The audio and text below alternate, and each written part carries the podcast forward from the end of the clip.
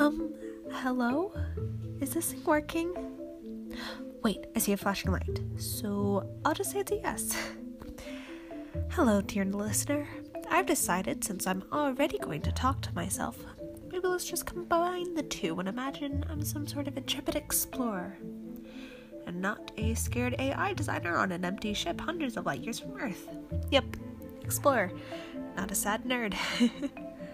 It's been three days since I've woken up from cryo, and let me tell you, I absolutely hate how quiet it is.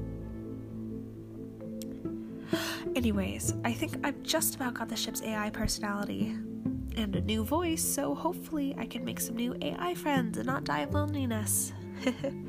oh, I'm Aoife, by the way. Aoife Matic. It's nice to meet you.